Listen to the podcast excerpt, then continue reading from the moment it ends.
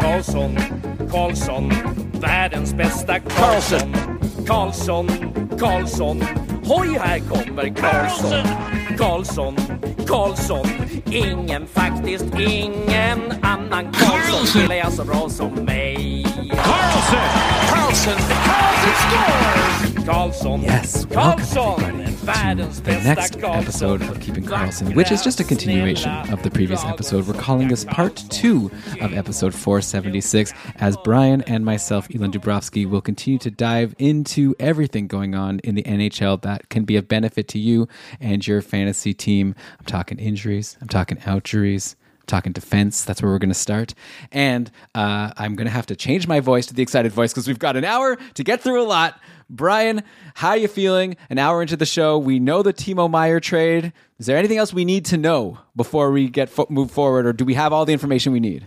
I, I hope we have all like everything is changing constantly. So I, I don't know. Like I'm trying to keep one eye on Twitter as we record, but we will um we'll see. If you want to know more about those prospects in the New Jersey deal, by the way, EP uh, Elite Prospects has an unlocked blog post on them that they just tweeted out. eprinkside.com. That's a usually a pretty good place to start. Also, you can go to their Dobber Prospects profiles too. But a, a big win that uh, the Devils did not trade Nemec, uh, Holtz, or Mercer.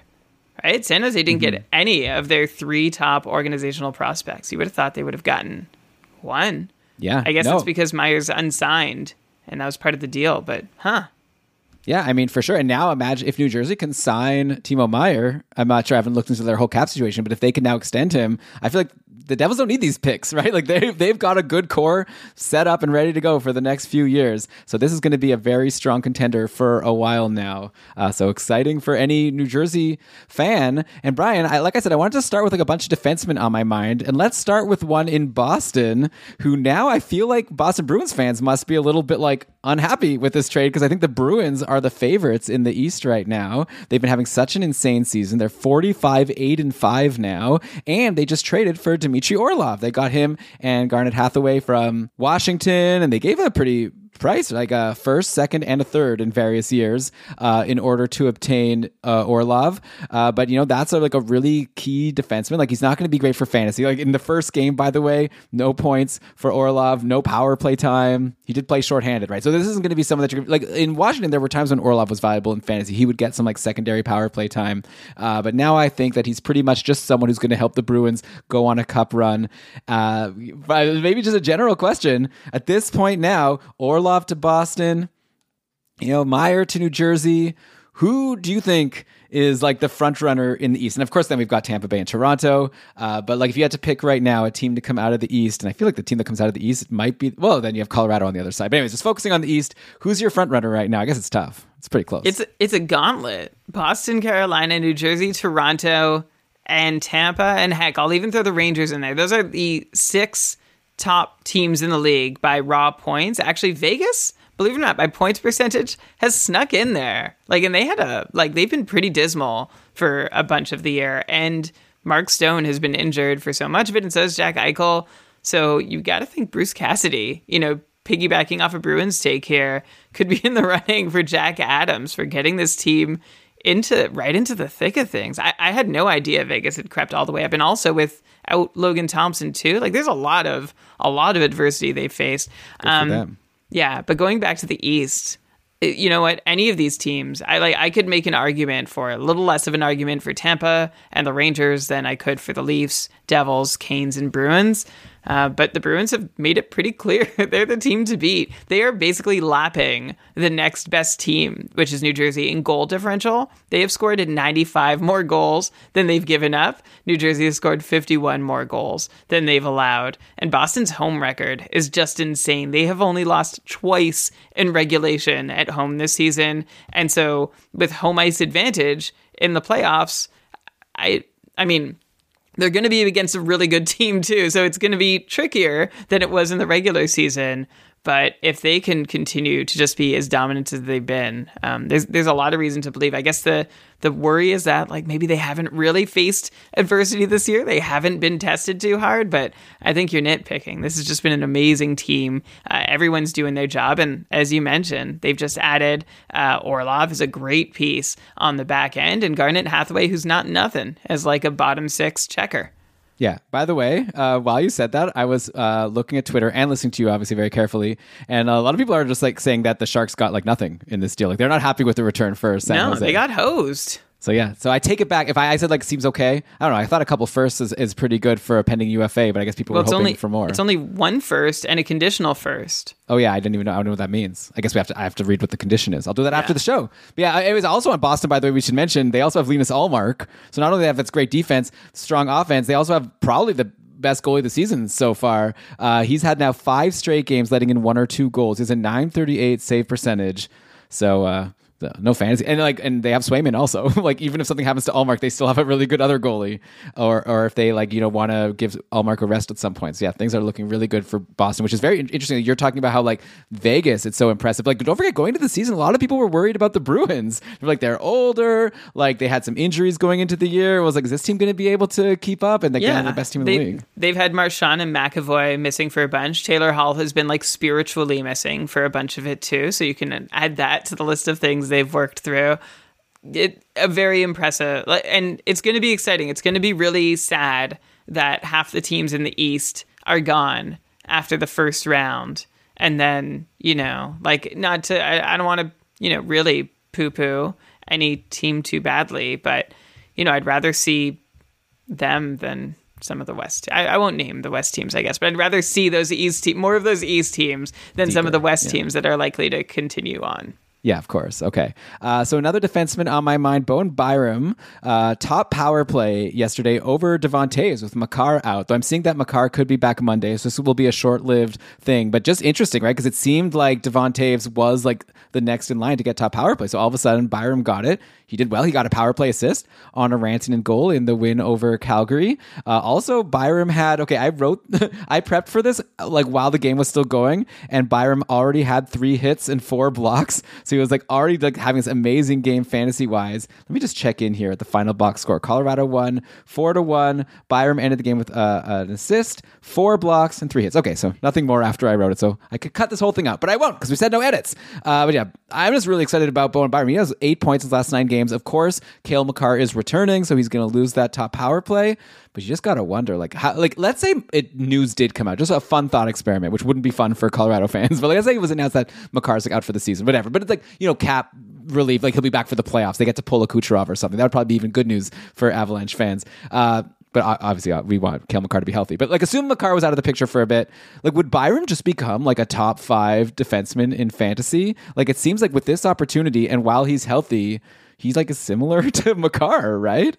That's his pedigree. It wouldn't be surprising. I don't think anyone would rule it out. If Makar was out and Byram was healthy, maybe he could keep this up for as long as that is. We've heard Makar could return as early as I think Monday, so we'll see if that happens. He is uh, on my opponent's team in my next fantasy matchup, so I'm expecting Makar to be back just in time. But it's been great to see Byram, yeah, get some time to produce as the team's uh, number one power play quarterback and getting a little more time at even strength too. Um, he's been great, and not all of this, by the way, has come on the power play. Like just two of these uh, many points that you you put the numbers, but only two have come on the power play for Byram. So he's actually just getting in on a lot of even strength action too.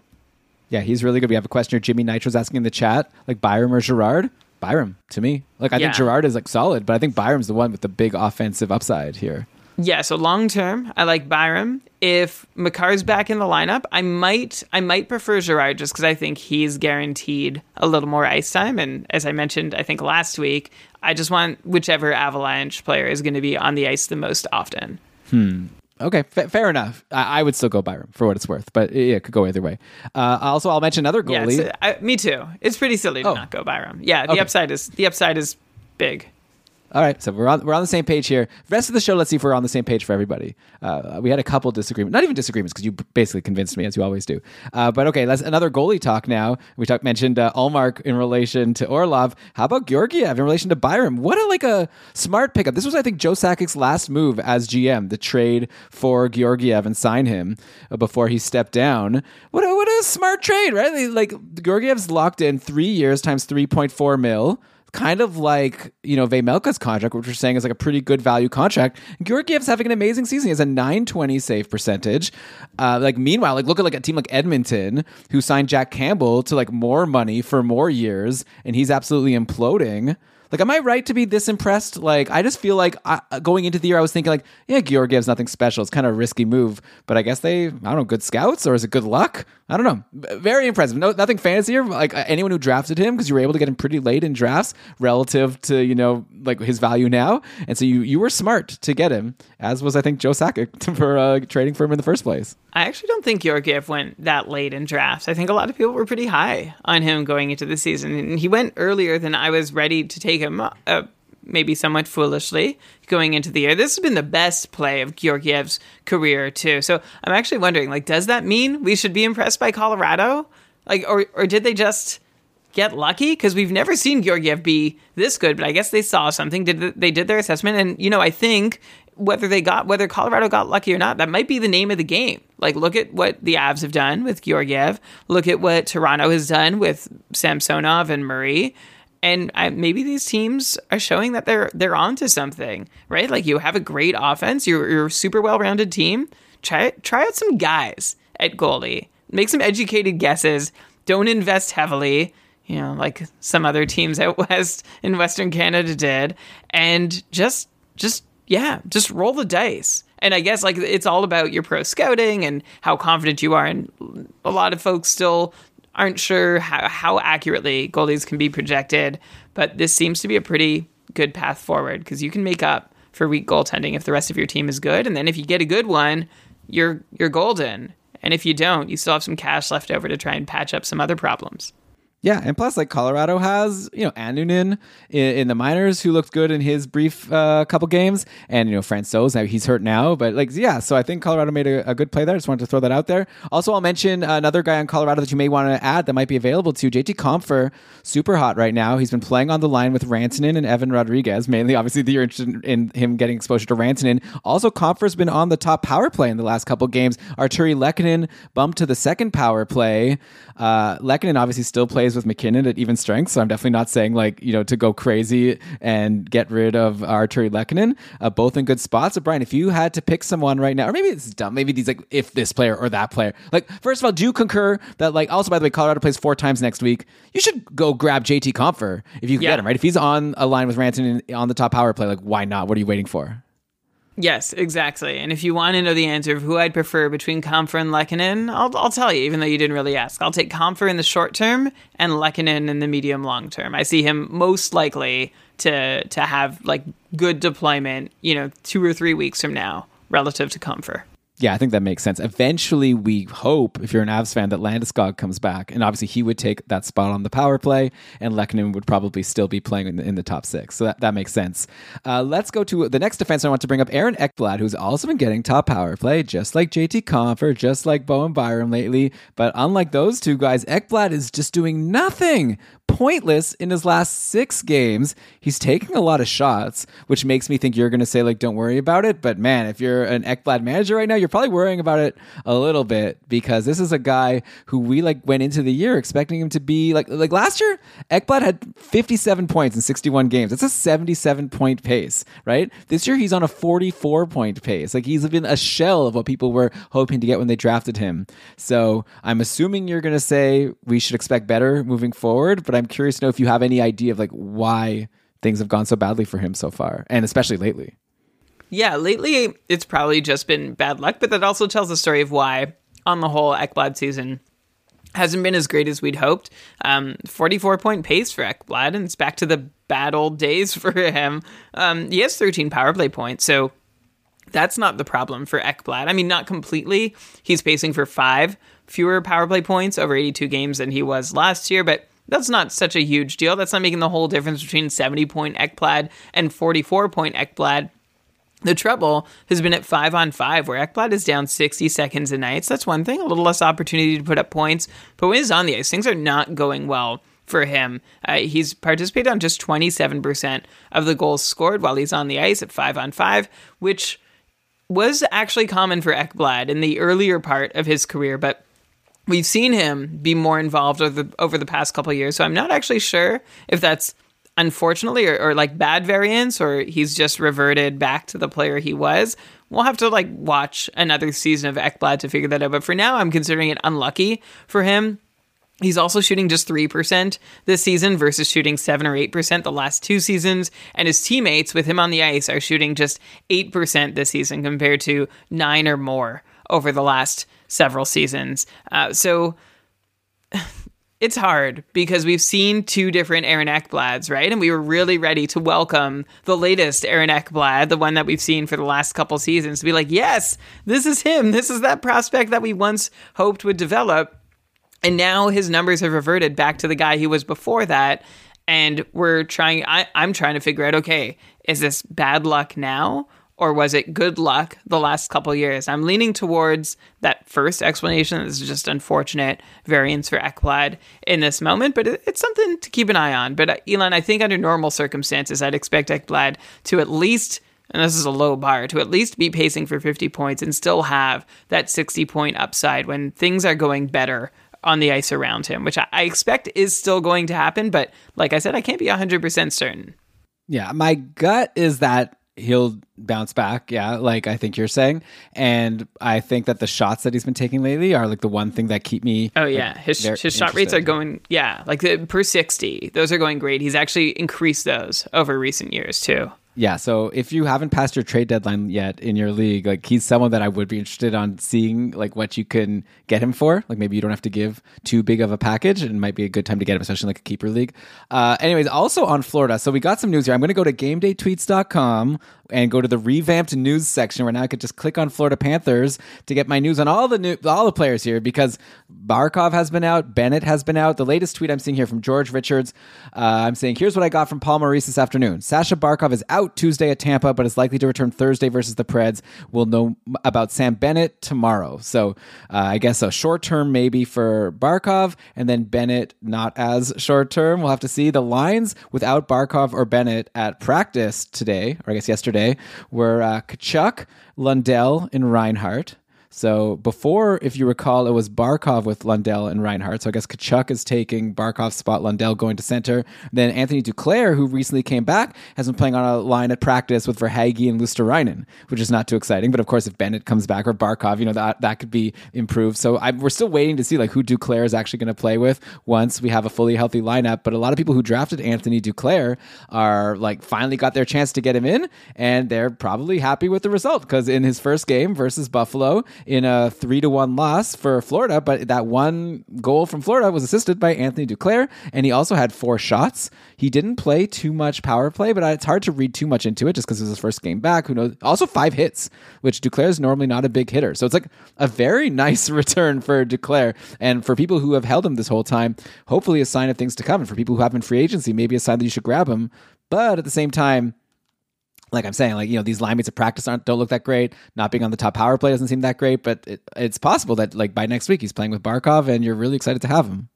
Yeah, yeah, absolutely. I think you you covered it. I think the five hits thing. I feel like any guys in the NHL they like to, you know, that's how they get back in the game. That's how they show they're healthy and ready and test themselves and show everyone around them, like, yeah, okay, I'm good to go.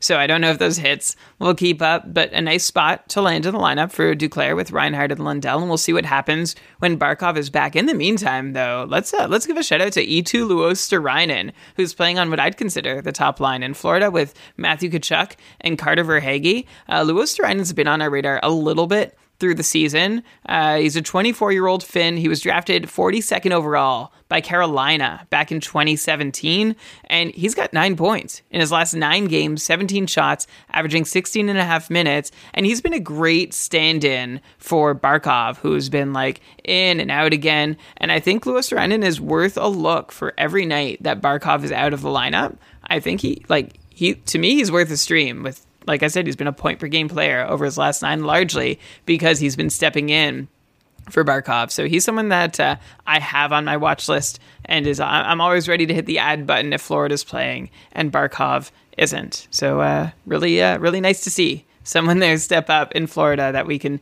see enter the top six and consider fantasy relevant while he's there. And also, by the way, shout out to uh, permanent top sixer in Florida or top line player Carter Verhaeghe. 20 points in his last 17 on Fuego, 12 goals and 8 assists. And you might think, oh, 12 goals in 17 games? Well, that's not sustainable. Uh, he's taken enough shots. He's taken like four sh- more, more than four shots per game on average in this stretch, which means that he's converted on about 16.5% of his chances, which is not unreasonable to keep up for Connor Verhaeghe. That's actually like barely above his career shooting percentage. So huge, huge run for Carter Verhaeghe. Yeah, uh, good job for Verhaeghe and anyone who held on to him when he was a bit cold at the start of the year. Brian, uh, someone else who is super hot that we already talked about on the show, but I just want to circle back for a second. Tommy Novak just scored a goal for uh, Nashville. So I don't know if that changes How many anything. how you. many shots does he have tonight? Three shots. Oh, this goal was Novak assisted by Granlund and Duchesne. Okay. I don't know. I just I think I'm still kind of All right. interested I'm, in him. I'm gonna say I'm I, I I yes I am still interested too. My interest level is higher than it was an hour ago. How Okay, about that? We got 16 minutes to go. Let's let's see how high we can get this interest level by the end of the game. By the way, speaking of this game, it's Nashville versus Arizona. Another defenseman I want to ask you about. Uh, Shane Gostisbehere, like Duclair, has come back fra, from an injury. Gostisbehere obviously played a lot this season, really like raised his profile. What the heck is going on with Arizona not playing Gostisbehere on the top power play? Like it's been Valimaki still on the top power play, which is sure great for Valimaki, exciting. Maybe someone you want to be watching in fantasy. We talked about him last week. He's been okay. I gets an assist every once in a while, but like I, well, like I, okay. He's Gostisbehere is a free agent. Like I assumed he was on the block, and you'll want to trade him. And so, isn't a good way to like raise someone's value is to give him good deployments. So he could get lots of points and get teams interested in him. Like I just don't get it. Like I, ha- I obviously I'm think- upset because I have him in a couple leagues. Yeah, I was even gonna say trade- you should have you should have qualified. You should have run that disclaimer before you but got deep into this. But was I wrong to assume that Gostisbehere would take? He's been top power play all season, like with Chychrun there. He was even they shared top power play, and now Chychrun is out, and they decide that Valimaki is good. Look, come on, come on. How, I have, we're playing a game here. I'm like doing my best. Okay, in my dynasty league, I, he's a rental, right? Because he's UFA at the end of the year. I traded some prospects to get, you know, because I'm going on a run here. I thought, give me a top power play defenseman. Get out, get out of here, Arizona. You you already did this to me with Vejmelka. He was supposed to be your volume start, and all of a sudden, out of nowhere, now it's like Connor Ingram plays half the games. Now you're doing this to me with Gostisbehere. I hate the Coyotes. They suck. Okay, well here's the thing: It- it- they're they're not putting Gostisbehere on the top unit for the same reason that Chychrun's not in the lineup. Like every, I think we know who these guys are. Andy in the chat is saying Ghost is a known quantity by now, and that's it. Like I don't think Arizona gains anything from putting Gostisbehere on their top power play, whose value is not going to change day to day from being there, and in the meantime, like they, if their their organizational priority is likely to figure out, yeah, what do we have in Juuso Valimaki, uh, who has been well, like on and off again, right? Like barely helpful or productive. Interestingly, uh, he's, Valimaki is one of few players. He's played over half the team's penalty kill minutes tonight, and that doesn't seem to be anything he's ever really even nearly done before. So we'll see if that that continues being a trend as well as they test him out in that role. Uh, Gostisbehere, by the way, Elon, he has a goal tonight on four shots, so he's not letting that power of play quarterback job having escaped him, meaning that he's not getting any points. Oh, that was such a mangled way of saying at least he's producing without being on the top power play for Gostisbehere. But I think you're just gonna have to be patient and see where he ends up. And I get and I hope it, do you have him on the team that I'm playing against next week? Yeah. And I Well, just hope- dropped I- Sean I hope- Dursey. I hope he runs into some visa issues on his Oh, way to his new home. Well, it'll open up a streaming spot for streaming and goalies, I guess. Uh, oh, oh my God, Brian! Roman Josi just scored a power play goal from the top power play, assisted by Tommy Novak, who's on the top power is. play with him. Interest level higher. Pause the pod. Pause the pod to grab Tommy Novak. Well, here it is. But like, here's the thing. Uh, what's what's the shot count in this game? Because Nashville once again has okay. They're playing Arizona, although like Ingram and Vejmelka have both been pretty good. But how many shots does Nashville have tonight? Looks like 26 shots, and they've scored five 26 goals. shots and they've scored five goals. So there it is. They're shooting 20% again. This can't go on. Brian, I brought this up a couple episodes ago, right? I'm a simple guy. Okay, I'm not like you. I'm not looking into how many shots the team is shooting. I'm like I, you know, I like my porridge in the morning. I have my cereal at night, and give me a top line, top power play player on a hot streak. So I'm interested in Tommy Novak, uh, regardless of whatever how many shots Nashville's taking. So that's just me being basic, but that's that's how I play, and I'm losing a couple, but I'm doing okay in my other two leagues. So take that for what it's worth. you are the reigning world's ultimate fantasy hockey champion. So there is something to be said for the way you interpret data. I honest, I'll be honest. I've never looked at the team's shooting percentage, but uh, maybe I should. Maybe I should look at it more often. Maybe you should. I mean, you look at it every week with me when I talk about on ice shooting percentage. I guess, yeah. But I was looking at it from the players' standpoint. But I guess, yeah, that is kind of like while the players on the ice is more of a team Yeah. thing. Yeah, to- true, true, true. Uh, Brian, we still have some more defensemen I wanted to talk to you about. And then I've still got some hot streaks and cold streaks. We'll see how many we can get to. Uh, but let's take a quick break first. You're listening to Keep It Karlsson. All right, we are back. And yeah, Brian, okay, so I talked about how Ekblad was cold. I talked about how Gostisbehere, I guess he's not cold, in a weird spot. Uh, how about uh, another guy who's super cold, Moritz Seider, cold again. Uh, like Ekblad, someone drafted super high in leagues. He disappointed us for a while. Then he started heating up, so we were able to say on the podcast, oh, congrats to anyone who bought low on Moritz Seider. Your, your patience has paid off, and now you're going to ride into the sunset and have an amazing fantasy asset. No, pointless in five games now. Like, and he was scorching for a month before that. So is this again like Ekblad, just sort of like you're going to say maybe recently this is just a luck thing, or has something happened? Like, uh, Detroit, I should mention, plays five times next week. So if anyone has been frustrated and dropped Seider, I mean, next week would be the week to have him and get five games potentially. But yeah, curious to get your take on this cold streak. I'm not too worried about it, although I was worried for part of it when Moritz Seider had a six game stretch that wasn't he wasn't pointless throughout the whole six games, but it was still very recent. He had a stretch where he had just two shots total combined in all the six games added together. So that's a lot of zero shot games and two one shot games. And then Seider took three shots against Tampa on Saturday night, which is uh, refreshing and a bit of a relief to see. Seider had been blocking and hitting in the meantime for anybody who's still looking for some kind of value from him. So he was providing it, even though he wasn't shooting or scoring. Um, and then, you know, Elon, I looked to see what the team was doing and how their shooting and scoring was doing. Detroit has been scoring too. And Seider's been on the ice for eight goals during this pointless drought, but he has not gotten a point on any of them. Normally, he would participate in like three or four of those goals. So I'm going to say no big deal for Seider, though I do hope he keeps shooting. I don't want to see him go another six games with only two shots on goal. Yeah. By the way, Rasmussen got hurt in the last game. So going into this five game week, uh, I would take a look. I mean, maybe like the Red Wings are going to fly off your shelves in your league, and you won't have time to like wait and see. But I'll be curious to see the lines on Monday. Uh, also, I think Lucas Raymond might be back, or the news is he's going to be back kind of soon.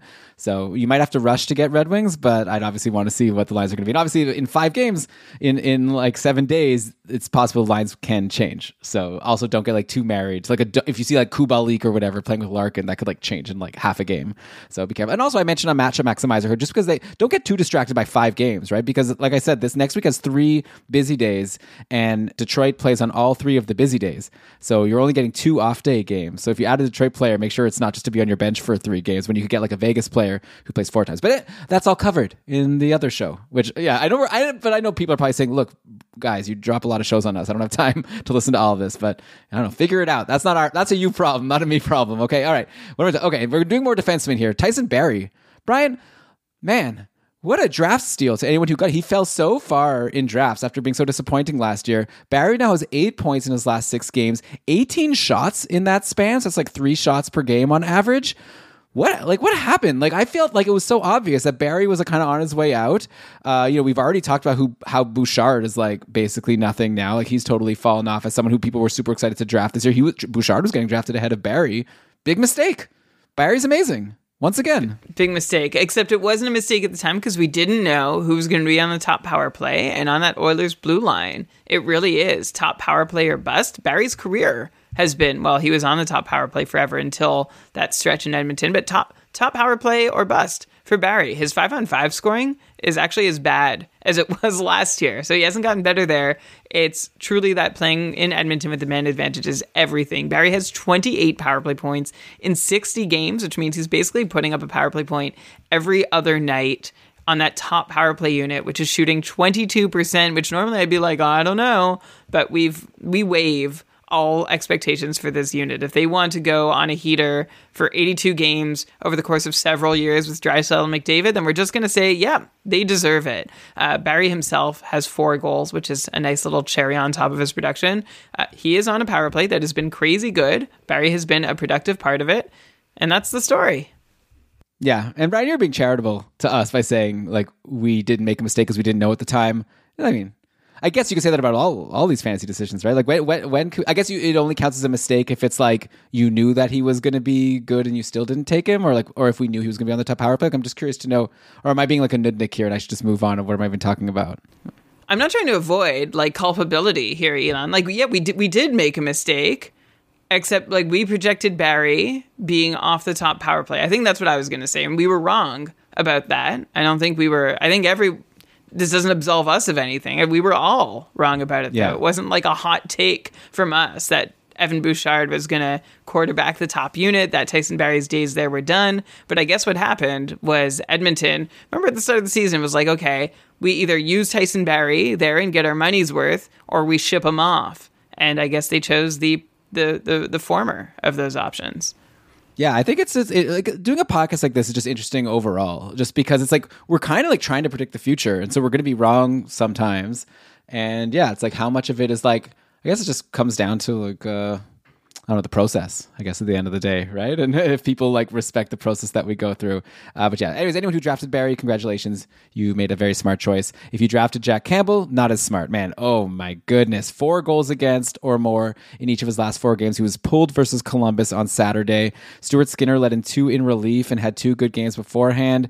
The pendulum just keeps swinging back and forth between these two. I don't even know if I want to say like go and rush to grab Skinner now, but I will say that maybe it's time to drop Campbell. Like he's Yeah. definitely not someone I'm interested in. Kind of like a Carter Hart at this point.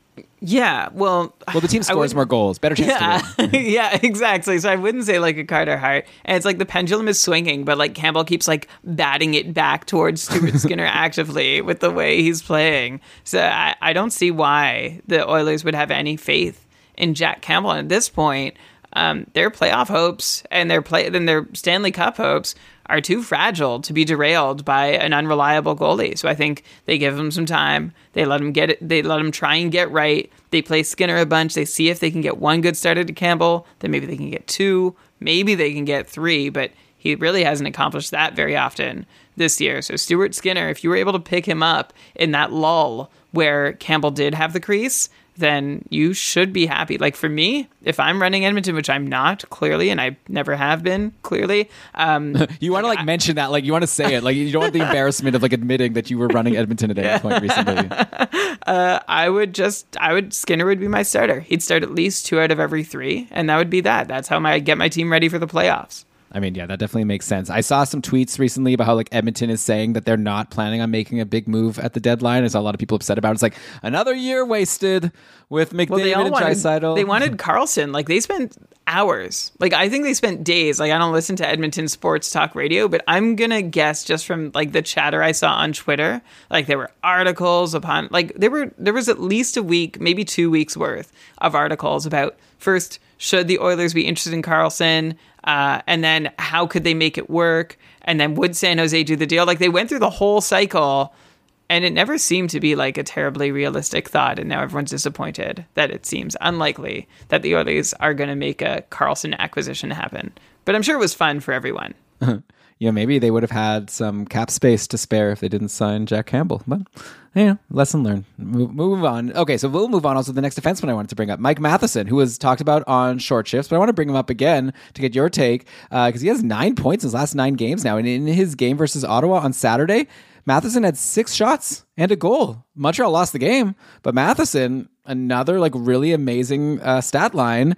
Uh, Matheson is pacing for 52 points on the season now. If you were to play all 82 games, which obviously is missed time, uh, but yeah, 52 point pace, nothing to sneeze at, and it's like rising pretty quickly. I'm curious to get your take. Like, what kind of ceiling are we expecting from Matheson moving forward? And like both for this season, where the Habs are kind of shorthanded, but also like I'm wondering even to start looking ahead. Like it seems like he'll also be the top power play quarterback next year. Like maybe Kaiden Guhle one day gets it, or someone else that they draft. But like for now, he seems to be their guy. And like next year, once they have everyone healthy, like Dach, Caufield, maybe Bedard is in the lineup. I don't know. Like uh, things could like this is a guy who might be on the precipice of having some value. Maybe if you're in a keeper league and you're like already out of it, or like if you're in it, you know, because he's also valuable now. I just feel like Matheson is someone I'd be very interested in trying to acquire right now. Matheson was dropped in my cupful division before that like long All Star break that was a little longer or more uneven for the Habs, and I was able to grab Matheson somehow. Like I think I just like stumbled upon him at the right time before anybody else realized. Like oh my gosh, he's a free agent, uh, and I'm so happy I did. By the way, shout out to the Habs as a team. Uh, we thought when Cole Caufield was done that they were done. They've scored 33 goals in their last nine games, and the Habs have uh, go. You go back a bit further, and they did struggle to score in like the, the immediate few games after Cole Caufield was out. But since then, they've been doing great. The Habs have actually outscored their opponents 33 to 30 in their last nine games and have won five of nine. The team is shooting 13%, which is a little high, but not not as absurd as as uh, as Nashville, and they're winning while their goalies have been putting up a combined 894 save percentage. Uh, the Habs are not getting caved in each night, and this is uh, that in itself is kind of impressive. It's too bad for the tank, but uh, the Habs are getting some miles out of the players that they do have, uh, and they also have uh, Denis Gurianov coming into the picture too. But first, um, for Matheson I actually think he looks pretty comfortable right around where he is, which is, I think you said a 52 point pace. That to me just seems right. Uh, I'm looking at most of his numbers. They generally look like acceptable, no weird spikes, and nothing stands out to me. I think uh, even without Caufield, um, if Montreal can keep scoring goals, and they probably won't keep scoring quite at the pace. Like they're scoring almost four goals a game right now. That seems unsustainable. Um, so maybe Matheson's production will dip a bit as the team's shooting percentage regresses as a whole. But I like what I'm seeing from him. So I'm assuming he's just going to be a hold the rest of the season. Yeah, really good move, Brian, to pick him up there for sure. And yeah, Gurianov for Dadonov.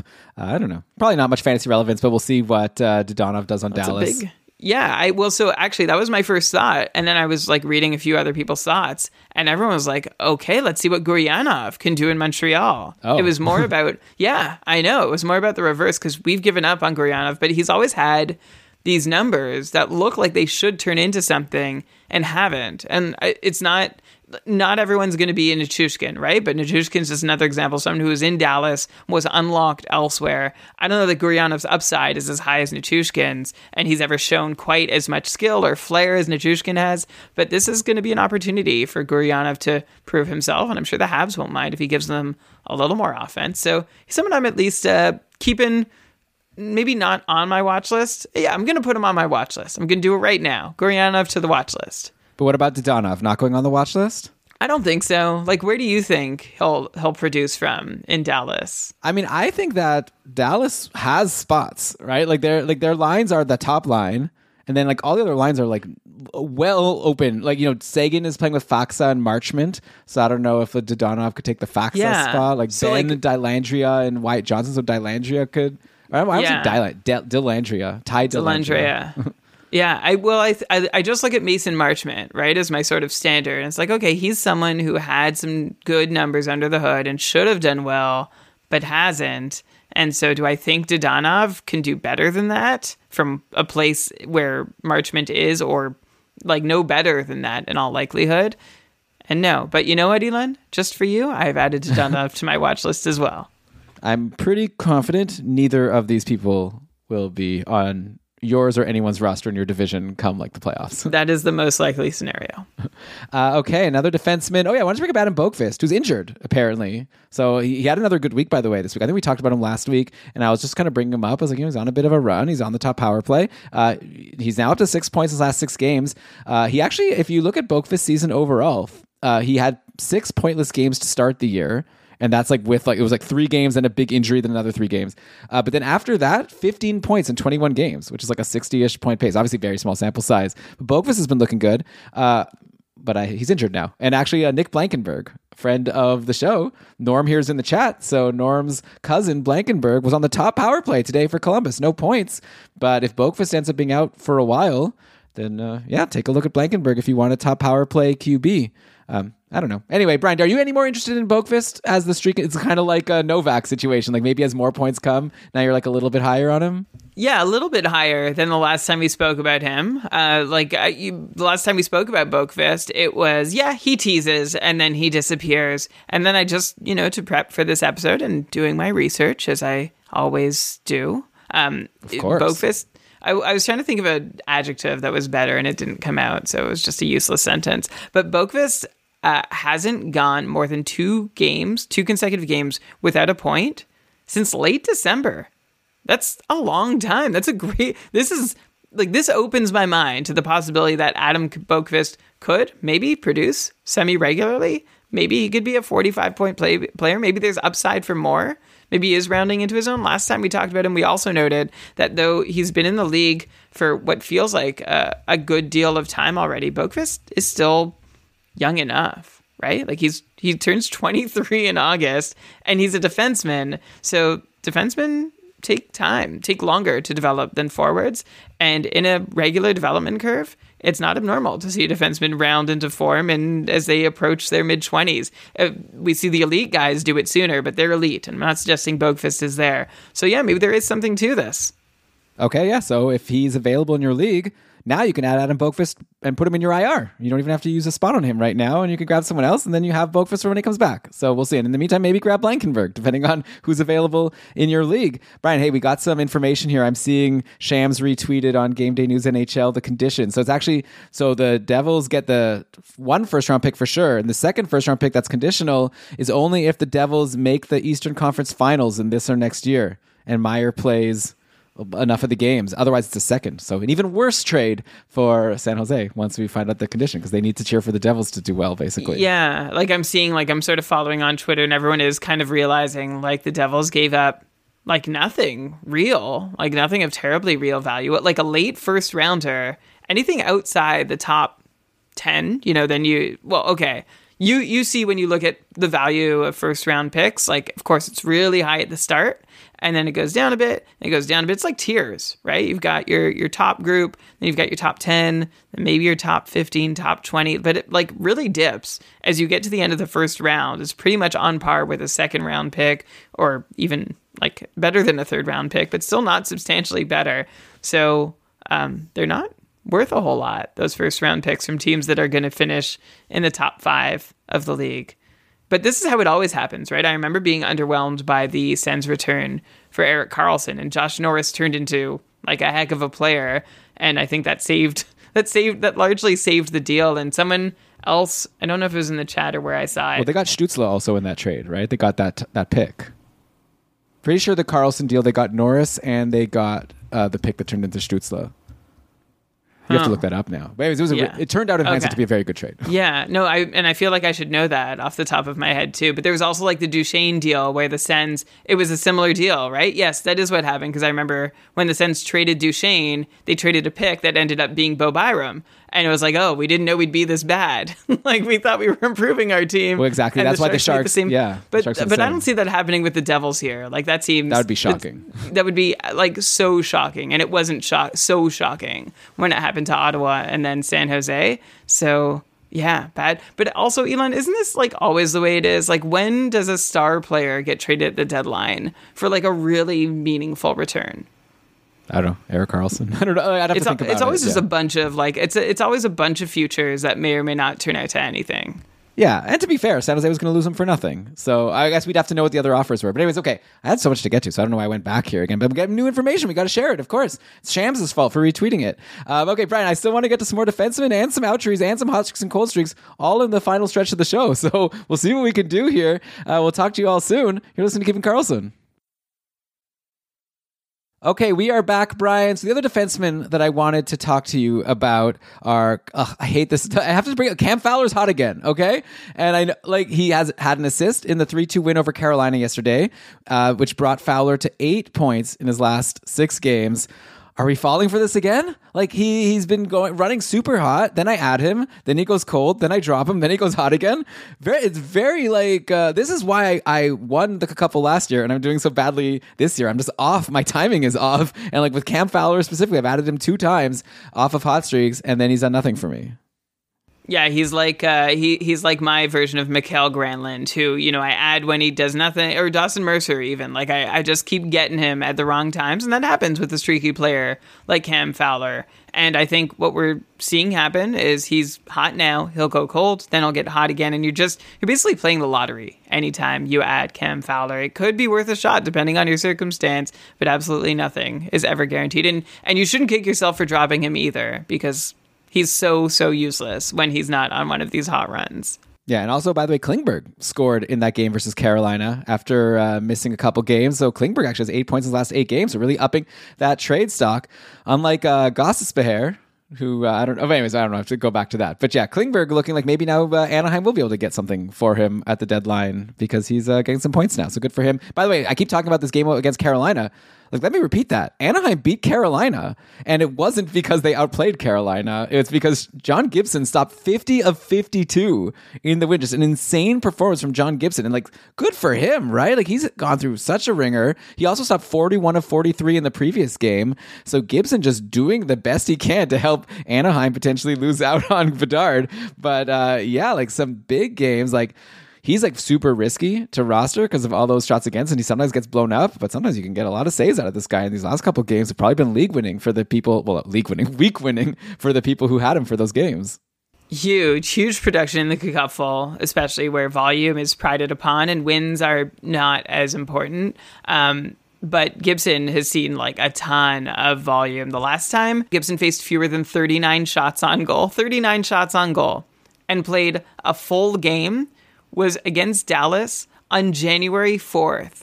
So it's now basically been two months since Gibson has seen uh, a semi reasonable workload. Since then, Gibson is averaging like 45 shots against per start, which is insane. And what's cool is that he's been a 903 goalie in that stretch, which is not far off the league average of 906 right now. And in his February games, John Gibson has had a 915 save percentage in seven outings. So he is doing he, he's doing great with the volume he's seeing. Uh, I feel bad for him still, like we talked about him last time, right? I mean, I don't feel so bad for him. He's got it pretty good, but like he goes in every net every night knowing he's going to get shelled. Maybe that's fun for him. It's a fun little challenge. Like there's no stakes or pressure.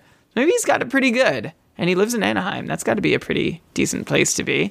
I'm sure he'd like a chance to go for a cup at some point. At some point, well, he's going to have to wait till uh, the clock runs out a little longer on his contract. Right, he's yeah. got a kind kind of a big one for another little while. Uh, four more years at six point four million dollars. Like the thing is, Anaheim actually has like a really good pipeline of prospects coming in. Like for defensemen specifically, they have Mintyukov and Zellweger, who I know people are into. They also have Jamie Drysdale, of course, who's now injured. So like theoretically, we could have three like really awesome defensemen coming in starting next year to start helping him. So maybe he doesn't have to wait his whole contract for Anaheim to be good because I think that would make a big difference. Uh, but right now, yeah, it's it's it's pretty bleak. Uh, okay, Brian. Okay, one more defenseman, Brian. What happened to Jake Sanderson? He came back for the Sens, and Sanderson had two straight no points and no shot games. Like I, he was on this nice run, then he got hurt. A lot of people stashed him. Were excited for him to come back and kind of continue this run. And not only did he not get points nothing, like no shots. So is it time to do you just drop him now? If you held him, you know, in your IR, you were excited for him to come back, and now he did nothing. This is like not the Duclair experience so far, right? It's been nothing, but maybe you know it could be the kind of thing where maybe he's just you know needed a couple games to shake off the rust, and then you'll drop him, and then the next game he'll be great again. So I'm curious if you had him, would you give him another game or two, or would you tell him to hit the road?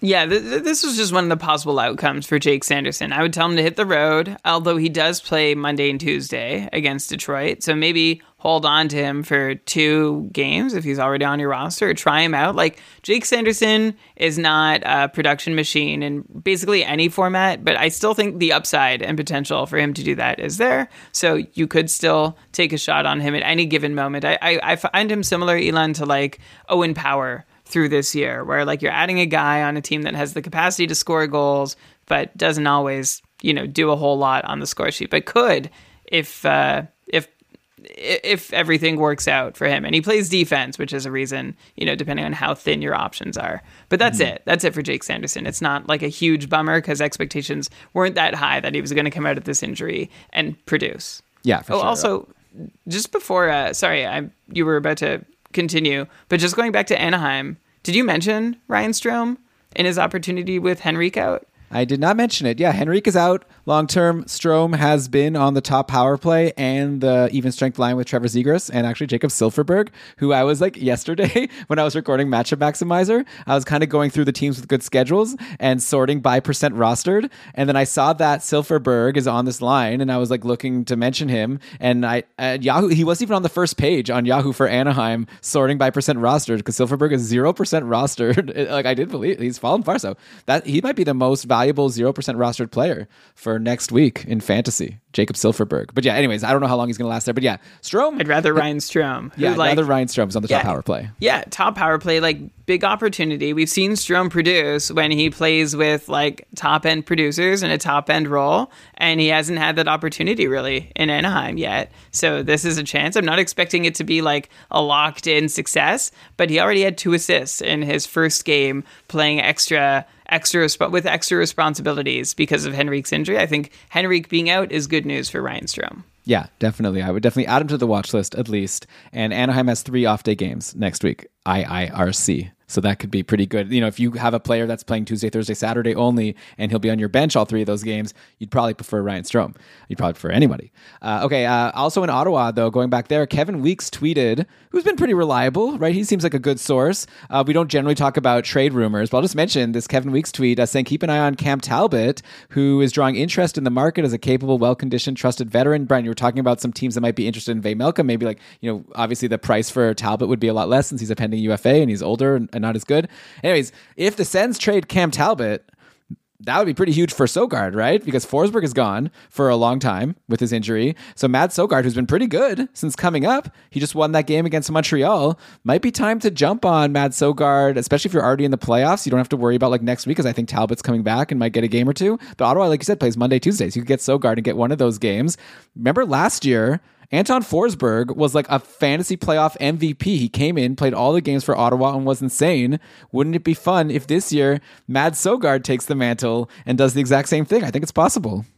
It is it, that would be fun, and it is possible. Sogaard has done reasonably well in his starts so far for Ottawa, and you're right, he is just a trade and what feels like a likely trade away. I think the probably the biggest um, issue with the Sens trading Talbot is that no team would be that interested in him given what he's done this season. Like it hasn't been that exciting, and maybe Ottawa is going to ask for too much. But Sogaard has started four times. Three of those starts have been quality. He has a 919 save percentage. He's given up 11 goals over uh, four outings in a bit. He's won three of his four decisions, and he the other one was an OT loss. So this is a guy who would be valuable if you are desperate for goalies down the stretch, especially if volume is more of a priority over wins. Because we're not, we're still not sure. It depends on how Ottawa behaves at the deadline. Um, but you know, you, are not looking at a, lot of locked in wins here from the Sens goaltender. But if Talbot goes, then Sogaard's value definitely goes up.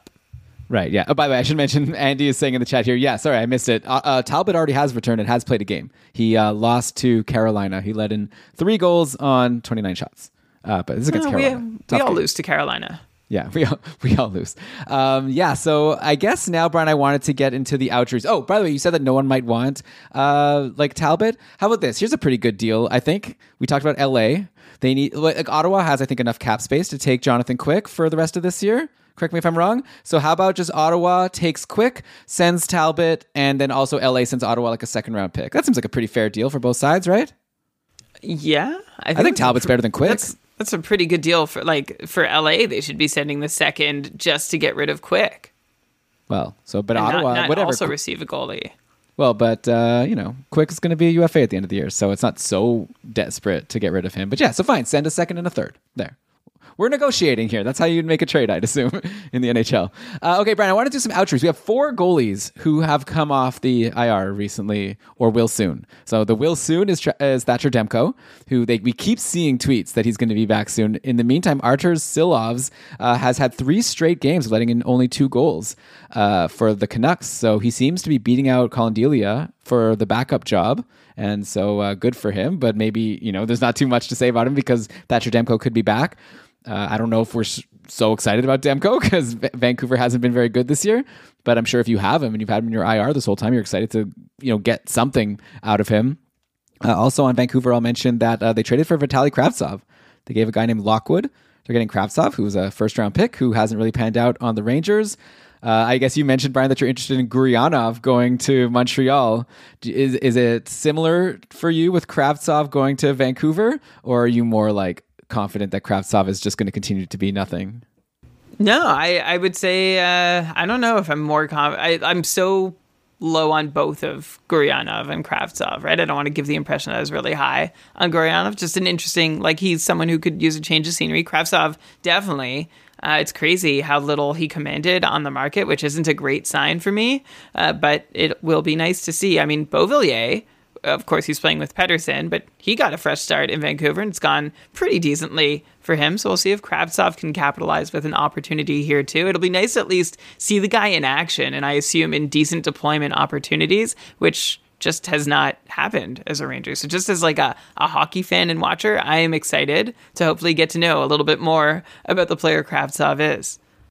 Yeah, if you look at the Canucks lines in their last game, Kuzmenko, Pettersson, Beauvillier, that probably holds. Garland, Miller, Boeser, let's say that holds. So maybe like Kravtsov could make a bottom six spot, like instead of like a Sheldon Dries or I don't know, whatever. So I don't know if he's going to be like interesting for fantasy, but yeah, I'm curious to see if he can get some games in and, and do something.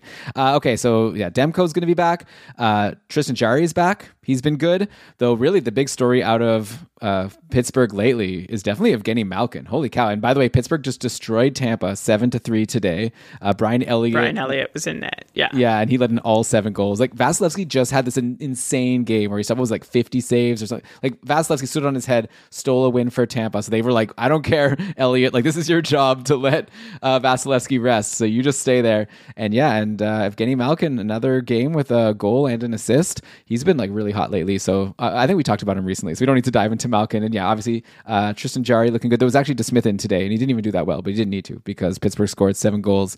Uh, then we have on Vegas, Adin Hill is apparently going to be back soon. Laurent Brossoit had a big game yesterday for the Golden Knights, so I think we're looking at an open competition. And if I were to guess right now, this is just obviously a, a gut feeling. I think I'd take Brossoit as the goalie on Vegas that I'd want over Adin Hill. Uh, so that I'm just throwing that out there as Would a goalie like situation to, to, watch. Do you want to add like reasons, like supporting evidence, or like I guess just saying? Brossoit, like, you know, he obviously started the year injured, then had to go to the minors because Vegas was doing fine with Hill and Thompson, and Brossoit did fine in the minors. He got called up, and now he's like been playing well. Like you said, Vegas is winning games lately. I just don't see why. Like Brossoit was the guy who was supposed to be the backup going into the year, right? It was supposed to be Leonard and Brossoit. They only traded for Hill because Brossoit was injured.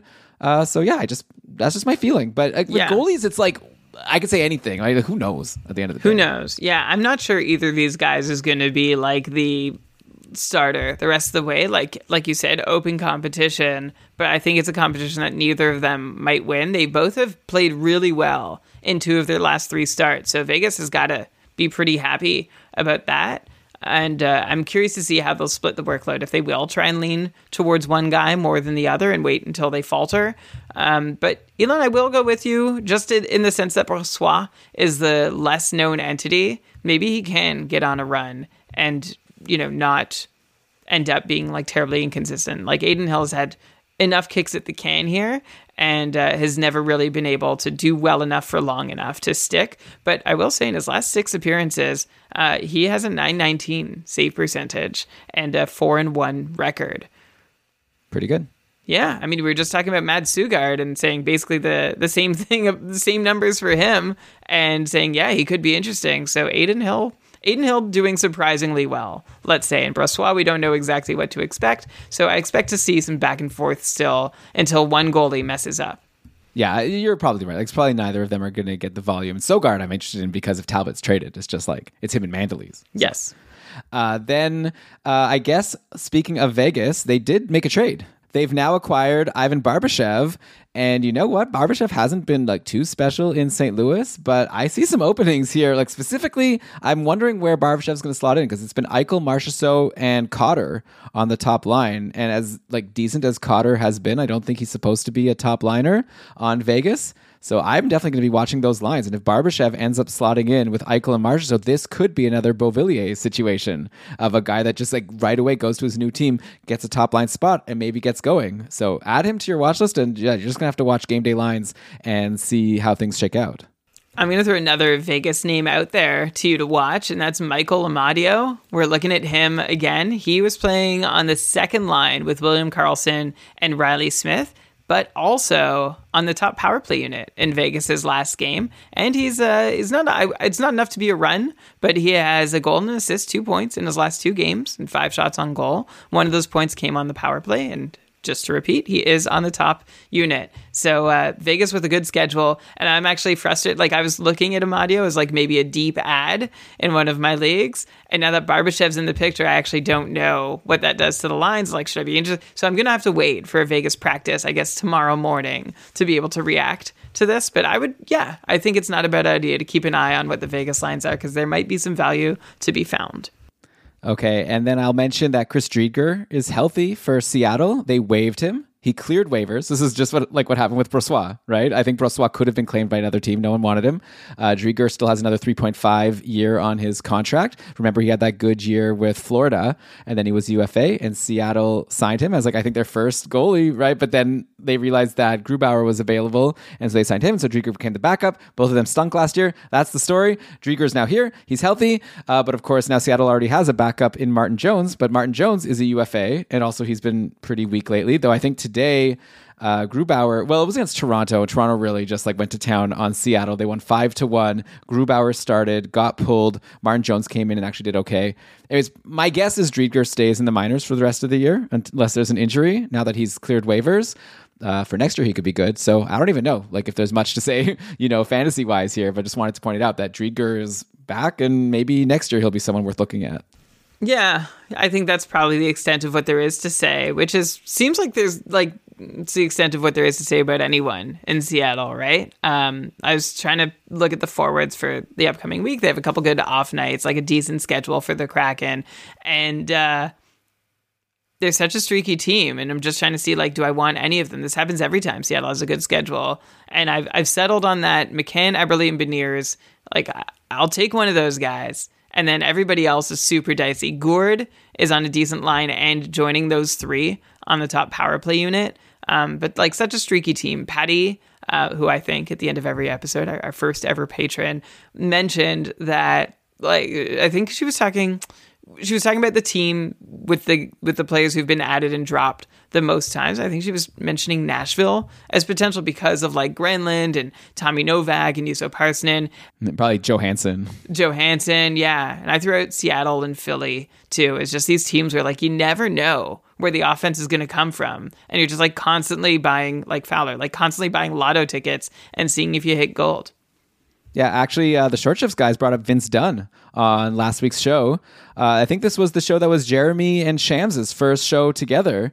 Uh, good job for both of them, by the way. Really exciting to see uh, 2 Woo-hoo. new podcast hosts now doing a show, even like uh, with all of us vets sitting on the bench and letting the rookies go, and they were amazing. So now, we, now we've got more vets on the Keeping Karlsson roster. Anyways, they brought up Vince Dunn. Actually, now I'm thinking maybe Vince Dunn was on the show with Lewis. But anyways, uh, Dunn was uh, cold. Since then, he had like I think a two goal game, and now today uh, the Seattle, like I said, lost five to one. But Dunn did score the one goal for Seattle, so he's good again. So definitely, Brian, of the guys you mentioned, I'm assuming you're also going to include Vince Dunn as someone that you'd be happy to have. And you were just talking about forwards. Yeah, ish. I think uh, we had a question also on our server. Somebody was asking, oh, yeah, they asked Matheson or Vince Dunn for the rest of the season. And for me, that was an easy Mike Matheson. Like Dunn, like when he's hot, like holy cow, is he hot? But just like the rest of the Kraken, like he's either helping you a lot or doing absolutely nothing, and I find that frustrating. Hmm. I think it, I think it'll probably be close. To be honest, like I don't. Yeah. see Oh, it could very well be close. Yeah. But Yeah. okay, well, here's like a philosophical question. Do you want the guy giving like, you know, who whose average is pretty evenly sp- I'm not saying this is going to be the case between the two, but based on their patterns, it would be my hunch. Matheson, do you want the guy whose production is spread pretty evenly through the rest of like the fantasy season or do you want the guy who like can absolutely win you a week cuz like they bust out huge for one week or like one week at a time and then go quiet and do nothing for you other weeks. I think the second one. I think that like if you trust in your team and you think your team is good enough to you know make up for the slow weeks, I'll take the guy who could win me a week. I think because what if uh you know I needed to win that week? Well, maybe the average guy every week keeps you in matchups that you wouldn't otherwise Tough to be say. in. I need Yeah. to look at each week and see what I need that week. I guess depends how close. But yeah, I, the, the thing is, I don't know if it's going to be like that. Like maybe like, I still worry that Montreal is like playing over their head a bit. Like why are they scoring so many goals when all these guys are injured? Uh, so I wonder. Like I think that Seattle maybe should be more offensive, but who knows? Anyways, Brian. Man, I still have a whole section of hot and cold streak guys. The good thing is we have the short shifts guys, right? And so they're going to do two shows next week, and they always have a streak section. So maybe we can throw some of them to short shifts. So Brian, how about I'm just going to name all the guys that I had on my list, and then you could throw out any analysis you kind of wanted to throw out here. If you did any really good research here that you want to bring up, like Seth Jarvis is on a super hot streak in Carolina. I wonder if now this is the time where it's finally like for real, kind of like Boqvist. I was saying, you know, he's kind of let us down in the past, but maybe now's the time, like similar age, that he's ready to really break out. Uh, Ryan Hartman is hot on Minnesota. Anyone who grabbed him when he got this new run on the top line is obviously very happy. Uh, Brayden Point, I guess wanted to just bring him up because he's doing so well lately. Like Point has been insane lately. Uh, Ryan O'Reilly, that line uh, with O'Reilly, Marner, and Tavares has been great on Toronto. Uh, today, though, no points for O'Reilly in Toronto's five goals, but he- he was like plus two. So he was on the ice. Probably it's just a matter of happenstance that he didn't happen to get an assist on one of those goals. Uh, Kuznetsov was cold for Washington, but he's had a couple good games lately. Uh, Washington does only play two games next week, so I was just curious to get your current take on Kuznetsov and whether I actually dropped him in the league that we're going into a matchup against each other. Uh, I ended up adding Comfer and dropped in Kuznetsov because I wanted the four games over the two games. Uh, of course, then I felt a little bad about it when Kuznetsov had these two good games. Uh, also on Washington, Darcy Kuemper, super cold all of a sudden. He's been letting in more goals than we'd like to see. Speaking of cold goalies, Igor Shesterkin, very cold lately. Five goals against versus Washington on Saturday. Shesterkin is down to a 909 save percentage on this season, which is very surprising. Like he's he was drafted like as the top goalie in a lot of leagues, or at least second behind Vasilevskiy. If we were to do Schmore goalies board, like just predicting for next year, I wonder if Shesterkin is still a tier one goalie, or now it just has to be back to how it should have been. Vasilevskiy, and that's it. Because he's the only one we could for sure rely on to not go cold. Um, anyway, those are the guys. Oh, Brayden Schenn's also cold. So I don't know, maybe pick one or two, but we really got to get out of here. Okay. Um Okay, I'm Who's going to go in the, same, in the same order you said them. Seth Jarvis, eight Oh, wow. consecutive games with three or more shots, five goals on 19 shots. So he's scoring on 25% of his attempts. It's probably not going to keep going that way, but it is, like you said, Elon, maybe this is the moment, and Carolina does have a good schedule this week. Ryan Hartman is a, um, is a must have, right? Whatever didn't click for him earlier this year is clicking now. Six points and 17 shots in his last five games. And uh, today against Columbus, Hartman's line, uh, I'll call it his line, even though he's the least uh, impressive person on it. They won the shot battle 17 to 10 against Columbus and had 32 of 49 shot attempts uh, that took place while they were on the ice. So that's that's good. That's high pace. Also, um, I'll also mention in that game, we should say that it was Kirill Kaprizov that scored a hat trick, scored Yes. all three goals in that game, uh, all in the third period and overtime to take them back. fro- So it was a very impressive game. And yeah, Hartman assisted on one of those goals. Okay, Brayden Point, uh, you like, you know, he is approaching like career high numbers, which his previous career high, 95 point pace, came with a 21 and a half shooting percentage, which was unsustainable because he shot 40% on the power play. This season, guess what? Brayden Point is currently shooting 20%. It's a little, the unsustainability is more spread between 5 on 5, 19%, which is a few percentage points higher than usual, and 26% shooting on the power play. So we'll see if how, uh, how far he can take this. It's not as absurd this time, though, as it was the last time. Uh, Evgeny Kuznetsov, he, you know, he's only shot 6% at 5 on 5 this year, which is about half of where his usual percentage floor is. He's up with Ovechkin. He's still the top power play unit. I think he is probably worth holding the rest of the way, even through a bad schedule. Um, it's been an unfortunate season for him, but I, I see reason to believe that he deserves better than he's gotten. Uh, Kuemper, yeah, I mean, they started him on the second half of the back to back. It didn't go well. He was frustrated. That's too bad. Hopefully he gets right. And Igor Shesterkin, yeah, old old reliable here, not so reliable, or I should say young reliable. Um, this season, he's been he's played above average for most of it, um, but he's only had one real standout sequence, and most of that came in December. Uh, in the month of December, he had a 927 save percentage over 11 games. This so, far in February, though, Shesterkin, um, and I'm I'm only slicing these by splits, which are given by month. You can probably do it in a in a more meaningful way another way, but just as a basic look, uh, in six February games, Shesterkin has an 852 save percentage. I get the sense he's never this has never happened to him before.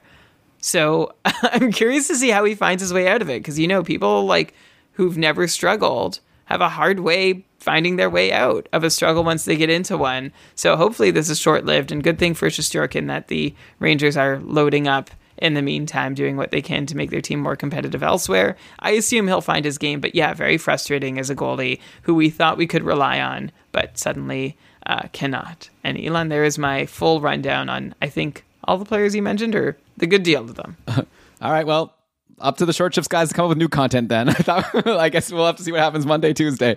Uh, that was great, Brian. This was so much fun. Thanks to everyone who joined us in the chat. I hope you liked the show. Thanks for everyone who listened to the episode. Anyone who's listening to Keeping Carlson episodes at the end of February, you are true fantasy fans because our numbers go down around this point. You know, all the, you know, people who are super stoked at the beginning of the year then quickly fall off, kind of like people who make New Year's resolutions to lose weight, and then all of a sudden the gym memberships start going down as the year goes on and the room gets emptier. That's kind of how it is for fantasy hockey podcasts. So we really appreciate those of you who are still with us, fighting to get into your championships, and uh, I, you know I'm even more thankful to people who are like losing and are already out of it and are still listening because they just uh, enjoy our content. So thank you very much. If you want to help us out, we have a few ways. Uh, starting from you know subscribing to the podcast, that's the easiest thing you could do. A little bit harder is you could give us a five star review on Apple Podcasts or wherever you listen to your podcast. That definitely helps. If you really want to go above and beyond to become a patron of Keeping Karlsson. we've got a great community going over on Discord and a bunch of other perks. So check it out at keepingkarlsson.com slash patron. Uh, but with that, Brian, I'm ready to cue that outro music.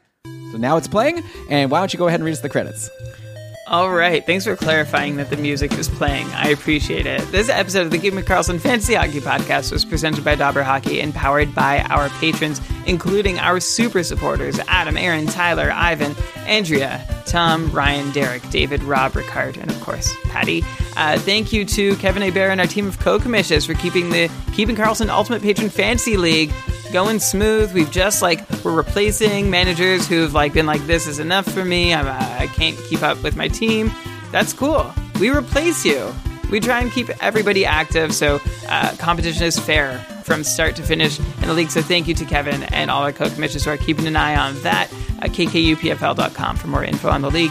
Thank you, uh, Shams and Elon, for all the great stuff at GameDayTweets.com, including the newest news feature Holy cow, mind blowing stuff. Very exciting. And I think there's even more developments in the offing. Thanks to our team of short shifts hosts, Lewis, Jeremy, and Champs. Can't wait to hear what you guys have to say this week. Logo art by BrendanWeave.com. Outro music by Pat Roach. This episode was researched with help from Dobber Hockey, Frozen Tools, Dobber Prospects, Natural Stat Trick, Evolving Hockey, Cap Friendly, The Athletic, HockeyGoldies.org, Hockey Reference, HockeyViz, Hockey Database, Elite Prospects, and Yahoo! Great job as always, Brian. Man, if anyone's listening at 1.5 speed, there's no way they were able to follow Oh, that. That's okay. It's the credits. Who's listening at this point? Thanks again, everyone. Looking forward to talking to you at the next Mega Show next week. And in the meantime, Brian, what should we do as we watch this exciting trade deadline develop? Please make sure you're doing all you can to make sure that fantasy hockey is for everyone.